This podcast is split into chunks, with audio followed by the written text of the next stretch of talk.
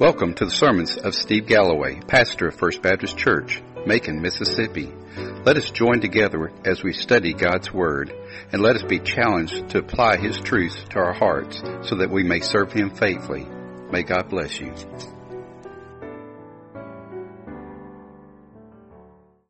From now on, I am telling you before it comes to pass, so that when it does occur, you may believe that I am He. Truly, truly, I say to you, he who receives whomever I send receives me, and who receives me receives him who sent me. When Jesus had said this, he became troubled in spirit and testified and said, Truly, truly, I say to you, that one of you will betray me. The disciples began looking at one another, at a loss to know of which one he was speaking. There was reclining on Jesus' bosom one of his disciples, whom Jesus loved.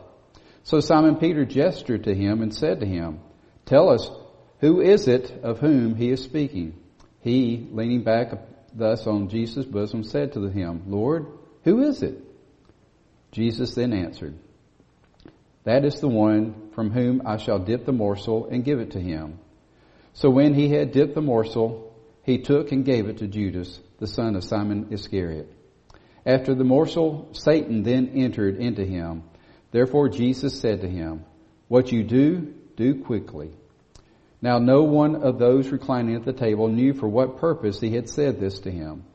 For some were supposing, because Judas had the money box, that Jesus was saying to them, Buy the things we have need for, uh, for the feast, or else that he should give something to the poor. So after receiving the morsel, he went out immediately, and it was night. Let's bow together. Lord, I pray for your divine insight into this word. Lord, that you'll guide us to understand. Lord, that you truly are in control of all situations. Lord, you were in control of the situation with Judas, and you're in control of the situations we find ourselves in today. Lord, help us to trust you, to have true faith in you in all things. In Jesus' name we pray. Amen. Why would Jesus choose someone that he knew would be a betrayer? Well, that's a question that's been debated by scholars for, I guess, about 2,000 years, and they haven't really come up with, with a definitive answer. Some think, well, Judas was doomed from the beginning, that he had no opportunity to become a follower of Christ, that God would not even allow him to, and so he was cursed and had no possible way of coming to faith. If that were the case, then why would Jesus constantly share his love and passion with Judas? Even in the last moments he had with Judas, it was a time of, of open communication, of open love and compassion and respect. And throughout his ministry, he gave Judas more and more and more opportunities to see the power of God working through him so that he could come to faith. So if he couldn't possibly become a follower, if he was cursed from the beginning, then why would Jesus continue to open up his heart towards Judas? Well, then others think, well, if Jesus knew that, foreknew that Judas would betray him, then why choose him in the first place? This is a paradox that we do not have a full answer for. Uh, either way you look at it, here's the answer. Jesus is in control. Jesus knew from the beginning that there would be one who would betray him. I believe that Jesus knew who it would be, uh, Judas Iscariot. And we also see that Jesus chose him regardless of that fact. We kind of see from this side of the cross that there had to be a betrayer. Uh, there was a fulfillment of the scriptures. We know that Jesus has all knowledge. That's something. Now, how many of y'all know everything? Now, I know some of y'all have been accused of knowing everything, but we don't know everything. We don't know what's going to happen the next minute, the next hour, the next day, the next month, the next year. A year ago, who would have thought that we'd be sitting in here wearing masks? None of us. None of us. We never know what the future holds, but Jesus does. Jesus is omniscient. He knows all things. He and the God and God the Father are one. They are all all knowing. So Jesus already knew all these things, and he already knew what was about to take place. That's how in control he is, and that's what we're going to see as we continue to study this. There's also a question. Jesus sent Judas out with the other disciples. Y'all do know that, right? It's scriptural. Judas went out and he came back with the twelve, or the other eleven, and they were all amazed at what God was able to do through them as they went out preaching Jesus. That included Judas. Great feats were done. Miracles were done by the disciples. Many received Christ as a result of their preaching and their ministry. Judas included. Now, how in the world can God use a non-believer to bring people to Christ? Here's the simple answer. It's not the person sharing the message, it's the message that brings salvation. God's Word brings salvation. It really doesn't matter who it is that's sharing it as long as it's the truth of God's Word that's being shared. See, God's Word never returns void. And so Judas was one of those that was not a full believer. Now, he obviously had to see that Jesus was somehow of God, but for whatever reason, he did not truly see him as being God. He did not see him as being the Messiah. Many believe that Judas thought that, like the religious leaders, that the Messiah would be a political, military ruler that would overthrow the Rome's control over Judah. They even think that he, in his mind, did these things to try to force Jesus to, to see that he's about to die and to bring in his army and begin this revolt. Well, none of that happened. But the truth of the matter is, God can use unbelievers for his honor and glory. So in verses 18 and 19, we see Jesus predicts his betrayal. Kind of go back just a little bit, verse 17, if you remember what verse 17 showed. It basically said that Jesus told his followers that if you do these things, then following my example, washing people's feet, in other words, humbling yourself in ministry, then you will truly be blessed. So he picks up in verse 18 and says, I do not speak of all of you, because I know the one, ones I have chosen, but that the scripture may be fulfilled. He who eats my bread has lifted up his heel against me. Well, that quote right there, that prophecy, that scripture that is to be fulfilled, is found in Psalms written by David. And actually, it's uh, verse chapter 41, Psalm 41, verse 9. Even my close friend in whom I trusted, who ate my bread, has lifted up his heel against me. Well, what's this referring to? Well, David had a trusted counselor that he, he thought would never, ever betray him. And yet when David and Absalom began having this split, guess what this, this counselor did? He left David and went and sided with Absalom. And so this is a situation that David dealt with, and now Jesus is using that illustration to show that he too would have somebody who would eat his bread, but then would also betray him so we look and we see that Jesus again knows exactly what's taking place. Verse 19 says, From now on I am telling you before it comes to pass, so that when it does occur, you may believe that I am He. Now here's what Jesus is doing. I'm going to tell you what's about to happen, and it's not going to be a good thing, but here's the reason why I want you to know, because I know, and I want you to know that I know, and I allowed it to happen. In other words, Jesus is saying, even though something bad's about to happen, I'm allowing it to happen. So that when it does happen, you will know that I knew about it and I allowed it to happen for a reason. Now, even after it happened, the, disciples still didn't understand. They didn't understand until after the crucifixion and after the resurrection. Then they understood. But the disciples struggled, just like we do with understanding how Jesus does things, why Jesus allows things to happen. why does Jesus, why does God allow people to get coronavirus and die from it? We, we struggle with that. But Jesus is telling his disciples, I know what's about to happen. It's not going to be a good thing. But I want to tell you right now that it's going to happen so that when it happens, your faith will actually grow in me. You'll know that I am in control of all these things.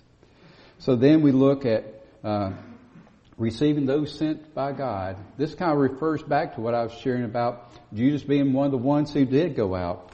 Jesus says, truly, truly I say to you, in other words, listen, listen, I say to you, who, who, he who receives whomever I send receives me. Who receives me receives him who sent me. In other words, when Jesus sent out his disciples, anyone who received his disciples received Jesus. And anyone who received Jesus received God the Father. It's all in one. It's, it's a full package deal. You can't receive Jesus without receiving God. And so here again, there were those who received, who accepted the message that, were, was being sent out by Jesus through his disciples, his apostles, including Judas. So again, it's not that they received Judas, but they received the one who sent him. They received the gospel. They received Jesus. They received the truth. The truth is the message, not the messenger. Uh, I think we've all known pastors who have fallen in their ministry, and unfortunately, when they fall, many of their church members will question about, "Am I truly saved? I, sat, I, I was I was saved under this man's ministry." Well, you weren't saved by that man. You were saved by the gospel. Not by the person, but by the Word of God. The Word of God does not come back void. The man may fall, but God's Word never will. So it's the Word of God that brings salvation, not the person. It's hard for us to believe that God can actually use a non-believer like Judas to bring truth and salvation. Looking at verses 21 through 26, Jesus deals with announcing or, or showing who the betrayer would be. Allow me to read this passage. When Jesus had said this, he became troubled in his spirit and testified and said, Truly, truly, I say to you, that one of you will betray me. When we look at that passage, we see Jesus is openly stating that one of these 12 men who are sitting at the table around him will betray him. Now, what does that mean? What does betrayal mean? Well, we know because we see it through history what it meant. It meant that Judas was going to go out and he was going to bring the Roman guards and they would arrest Jesus and have him crucified. We know the end result of that betrayal.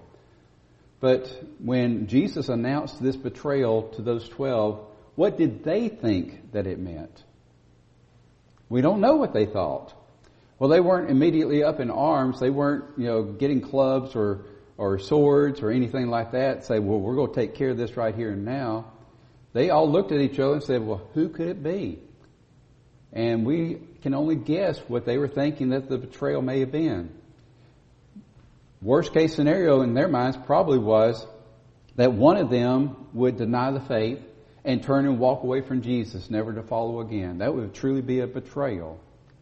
Or maybe that one of them would betray Jesus by bringing false testimony against him. That would be betrayal. I, I'm struggling to think that they actually thought that any one of them that had followed Jesus for over three years could possibly turn him over to the, uh, the Jewish authorities to have him executed. So I think that they were saying, well, who is it? In another gospel, they actually said, could it be me? I think all of them wondered, am I the one that Jesus is showing us going to be guilty of doing this? Because we can all betray Jesus. Matter of fact, in our lives, we have all betrayed Jesus.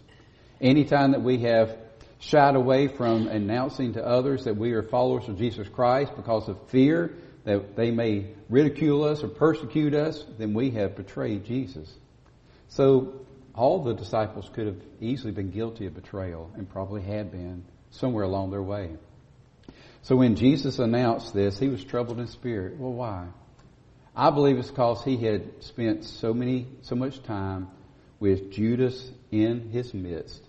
And so many times that he had been teaching the gospel, his life, showing them how to live, how to share this gospel with others, how he had even sent Judas out to minister to others, and how many opportunities Judas had been given to receive faith and to know that he was going to betray him.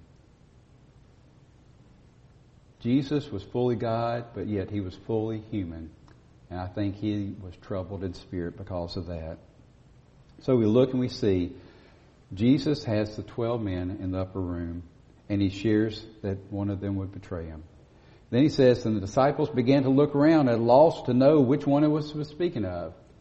And then we don't know exactly how the room was set up. There was a table that was very low to the ground. And what we do know from history is that at this type of a meal, that they would basically lay down on their side or their stomachs, prop themselves up on their left elbow, and then reach to the table to eat with their right hand. So their bodies would be angled away with each person kind of angled towards the next person going around. And we can only assume that Peter must have been on the other side of the table and couldn't directly ask Jesus, who is it? But he looked and saw the, the, the disciple that Jesus loved, which also always refers to John. John is the one who is the one that Jesus, uh, he refers to himself as the disciple who Jesus loved. John was leaned up against Jesus' bosom or chest, which means that Jesus was laying here, John was laying here. They're both reaching over to the table. And what we also find out is that Judas is over here. So when Peter asked John to find out who it is, all John had to do was just kind of tilt his body and lean up and look at the Lord in his face and say, Lord, who is it? Who is it? Well, simple question. Well, Jesus privately told John. In other words, he said it in a low voice where not the, all the twelve would hear. And he basically said, I'm going to take this bread I'm going to dip it, and then I'm going to give it to the one who will betray me. Well, basically, they had unleavened bread because this was the feast of the Passover, and they probably had a bowl that had olive oil and bitter herbs or different types of herbs in it, and they would dip it and eat it. Many of you have gone to an Italian restaurant and done that. They've had uh, rosemary and different things and olive oil, and you've dipped your bread and, and eaten it. Basically, what Jesus did, he took the bread, dipped it into the mixture, and handed it to Judas. Judas took a bite. We'll get to what happened next in a moment. But what took place here is that Jesus is identifying to at least one, John, who the betrayer would be. But from all the evidence that we see here, John doesn't fully comprehend or John doesn't believe that the betrayal is going to be life ending for Jesus. He assumes that maybe Judas is going to betray him by no longer following, or Judas had the money box. Maybe he's going to betray Jesus by filtering, filtering from the money box, which he did anyway. We don't know what went through John's mind when Jesus did this. But here's something that you don't know because the scriptures don't pull it out is that in those days, whoever sat at the host, which would be Jesus, whoever sat at the right hand of Jesus, and whoever sat at the left hand of Jesus had positions of honor. John, being at the right hand of Jesus, had a position of honor. Guess who had another position of honor? Judas. And the tradition was that if the host, Jesus, gave bread dipped in salt or whatever you want to call it, and gave it to one of his guests, then that was the ultimate shot, showing of respect to that person. It was saying you are truly an honored guest. You're greatly respected. So when Jesus took the bread and dipped it and handed it to Judas, is the greatest sign of respect that Jesus could have given to any man in that room. Hard for us to believe that Jesus would do that. Knowing that Judas was going to betray him, Judas did that anyway. So anyway, even to the last moment, Jesus was showing kindness, love, compassion, and respect to Judas. Now, let me be honest. If you knew that somebody was going to betray you, and you knew it for a fact, would you show that kind of respect to that person? I doubt it. I doubt I would. It wouldn't be in my heart to do it, but Jesus knew what was right. Now, we look and we see what happens next. Identifying the betrayer, we see that Jesus dipped the bread in the, uh, and then gave it to Judas. Look at verse 27. After the morsel, Satan then entered into him. Therefore Jesus said to him, What you do, do quickly. Here's somewhere we're going to find just how in control Jesus is and how out of control Satan, uh, Judas is. If you go back to the first part of the book of uh, this chapter of John, it says in verse 2 that Judas had already opened his heart to allow Satan to put into his heart the desire to betray Jesus. Satan was not in full control of Judas, but Judas allowed Satan to enter in by giving him the desire to betray Jesus. Now look at what verse 27 does. After the morsel, Satan then entered into him. In other words, he became satanic possessed. He was totally under control of Satan. That's how bad it got. Jesus knew at that very moment that Satan had entered into Judas. And here's what Jesus said. What you do, do quickly. Jesus knew what was about to take place. And here's something that is very interesting. You don't have to turn there, but Matthew chapter 26 verses 3 through 5. Matthew chapter 26, 3 through 5. Then the chief priests and the elders of the people were gathered together in the court of the high priest named Caiaphas. And they plotted together to seize Jesus by stealth and kill him. But they were saying, not during the festival. Otherwise a riot may occur among the people. Judas had already made a deal with these religious leaders. They had given him 30 pieces of silver to betray Jesus. Their intentions were for Judas to wait till after the festival, the Passover feast was over with, after all the multitudes had gone back home, and then to find a time and a place for them to arrest Jesus and then have him killed. That was the plan. That was what was agreed upon. That wasn't God's timetable. Passover is when the sacrificial lamb for the sins of all the people was killed sacrificial. Guess who was going to be that ultimate sacrificial lamb? Jesus. Jesus was to die as the Passover lamb. He, he was not going to be killed after Passover. It had to be at Passover. Judas was planning to betray Jesus after Passover. The religious leaders wanted him to betray Jesus after Passover. But Jesus put things in God's timetable by showing Judas that he knew that he was the betrayer and then told him go and do it quickly, Judas had to leave and go to the religious leaders and say, I have been found out. If you want him, come get him now, or you may not ever have another opportunity. Because he knows the plot. He knows that I'm guilty. He knows that I'm the culprit. So I'm out of the picture. I can't do anything more other than turn him over to you tonight. If it's not tonight, then it's probably not going to happen. Jesus forced Judas to get off of the religious leader's timetable and to get on to God's timetable. Isn't that amazing? Who's in control?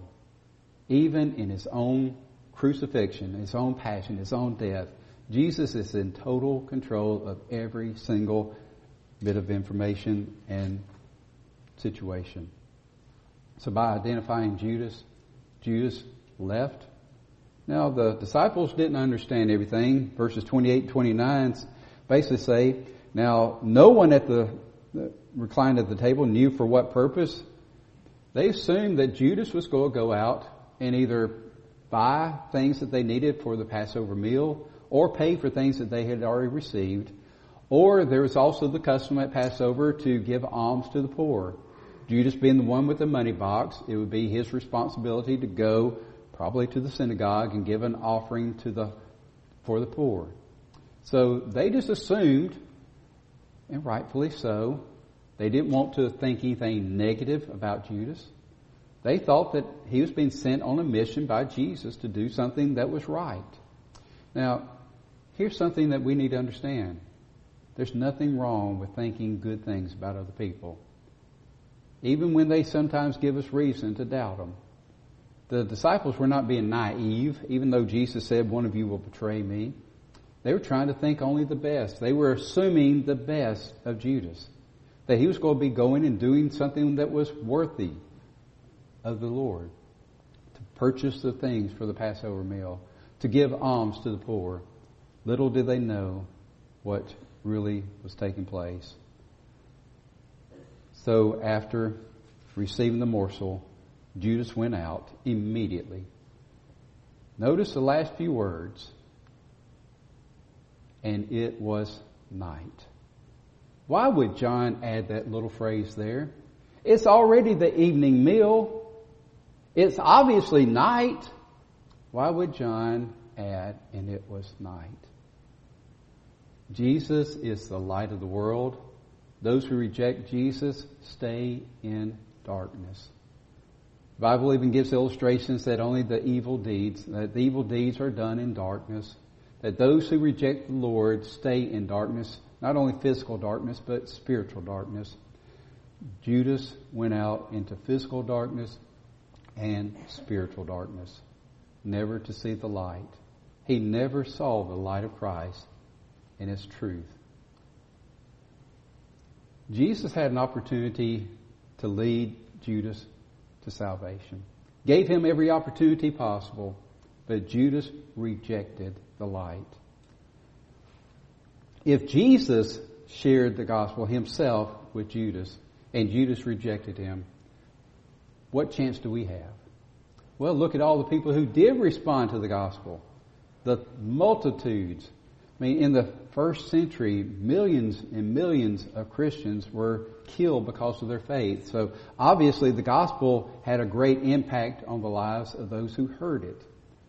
So when I preach the gospel, when you share a presentation of the gospel, when you share your personal testimony with others of how God has impacted your life through the gift of salvation through Jesus Christ, we have no way of knowing whether or not that seed's going to be planted and take root and bring forth fruit of salvation.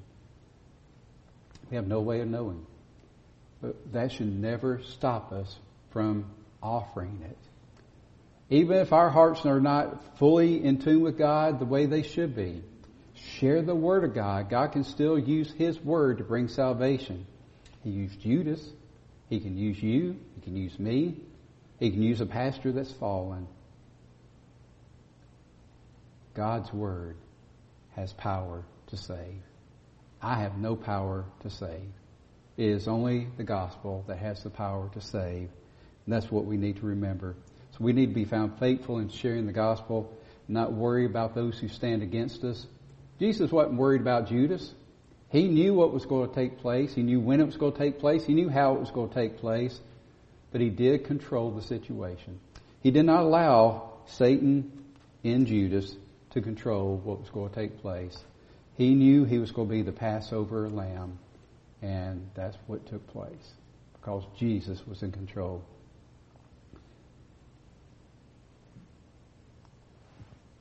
Jesus was all knowing. Does that mean that those who he was with that rejected him didn't have a chance, that they were cursed from the beginning? I don't think so. There are a lot of people who have that thought that you are either chosen or rejected You were chosen before the beginning of time. You were either rejected before the beginning of time. You don't have any choice as to whether you're a chosen one of God or one rejected by God. I don't believe that. Never have. I struggle with the understanding that God foreordained, foreknew who would come to salvation, who would not. How Jesus knew of his disciples who would be true believers, who the one would be that would not be. That foreknowledge is incredible. I cannot understand it, cannot know how he uses it, but he does. But what we do need to know is that whether or not we're a pastor, preacher, believer, Sunday school teacher, whoever you are, you don't have the power to save. I don't have the power to save. It is God's word that has the power to save. And we need to be proclaiming His word to the multitudes around us because that's the only way that salvation will take place. People don't just feel one day, oh, I need to go to church and hear God's Word. That's not how hardly anybody comes to church. The majority of people come to church because they were brought up in a Christian family and they were brought here by their parents.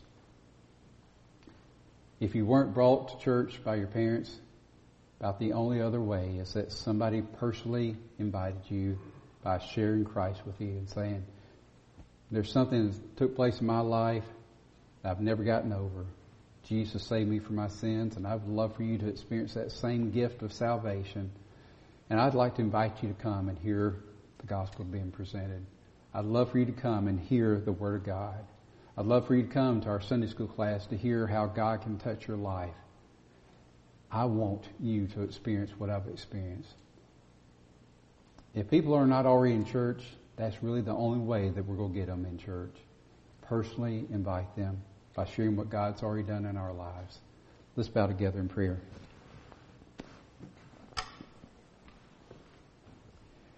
Dear Lord, we come to you realizing that you are in control. Lord, it is not us sharing your gospel, but it is your gospel that we share that brings salvation. And Lord, not for everybody that hears, for those who just simply receive and want it for themselves. Those who want to follow the light of Christ instead of living in darkness. Lord, we don't know who they are. Only you do. Lord, your command is for us to go and share the gospel with all the world. Lord, sharing it and making disciples. And Lord, allowing you to be God. Allowing you to be the one in control. Allowing you to be the Savior. Lord, we may not understand why some people even with all the opportunities to come to faith, refuse to do so. Lord, we know that it's not our choice as to who we share the gospel with. We're to share it with all. May we be found faithful. In Jesus' name we pray. Amen.